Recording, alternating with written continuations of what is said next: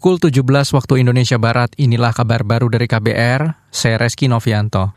Presiden Joko Widodo menilai pelayanan kesehatan di rumah sakit masih perlu dibenahi.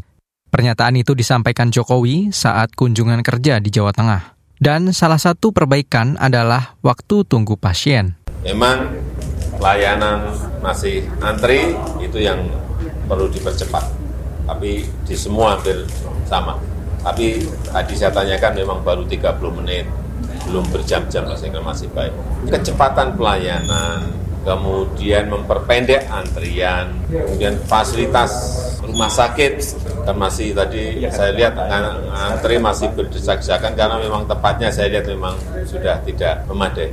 Presiden Joko Widodo meminta seluruh rumah sakit memberi pelayanan maksimal kepada masyarakat penerima bantuan melalui Kartu Indonesia Sehat KIS dan peserta BPJS Kesehatan. Pemerintah mencatat saat ini lebih 96 juta orang menerima KIS, sedangkan 260-an juta orang lainnya menjadi peserta BPJS Kesehatan. Kita ke informasi lain. Pemerintah tidak membantah bahwa harga jagung pakan terus meroket.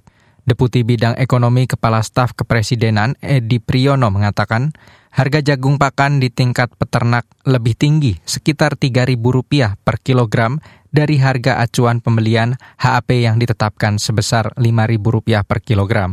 Kenaikan itu disebabkan merosotnya produksi jagung. Kami terus mendapat laporan dari lapangan, para peternak sangat kesulitan untuk mendapatkan jagung dan ketika kami rapat tanggal 11 Januari, itu kami mendapatkan informasi bahwa penyebab utamanya karena memang produksi berkurang. Dari BPS itu memperkirakan terjadi penurunan produksi jagung dari 2022 ke 2023, itu penurunan sekitar 2 juta ton, Bapak. Dari sekitar 16, sekian juta ton menjadi 14, sekian juta ton. Jadi penurunannya hampir 2 juta ton. Deputi Bidang Ekonomi Kepala Staf Kepresidenan Edi Priyono menambahkan, kondisi itu diperparah dengan belum terrealisasinya sebagian penugasan impor jagung sebanyak 250 ribu ton pada tahun lalu. Edi juga menyebut masih ada 66 ribu ton jagung impor yang baru akan terrealisasi di bulan ini. Kita ke berita pemilu. Kabar pemilu. Kabar pemilu. Calon Wakil Presiden nomor urut 2, Gibran Raka Buming, kembali mengambil cuti kampanye usai sebelumnya mendapat kritikan dari fraksi PDIP DPRD Solo terkait kendurnya kinerja dirinya sebagai wali kota Solo. Selengkapnya kita simak bersama rekan Yuda Satriawan. Pemerintah Kota Solo menyatakan Wali Kota Solo sekaligus Cawapres nomor urut 2 Gibran Raka Buming kembali cuti untuk berkampanye. Juru bicara Pemkot Solo Herwin Nugroho mengatakan pekan ini Wali Kota Solo Gibran cuti selama 4 hari. Hari ini beliau cuti eh, 4 hari mas, eh, tanggal 22 hari ini sampai hari Kamis tanggal 25.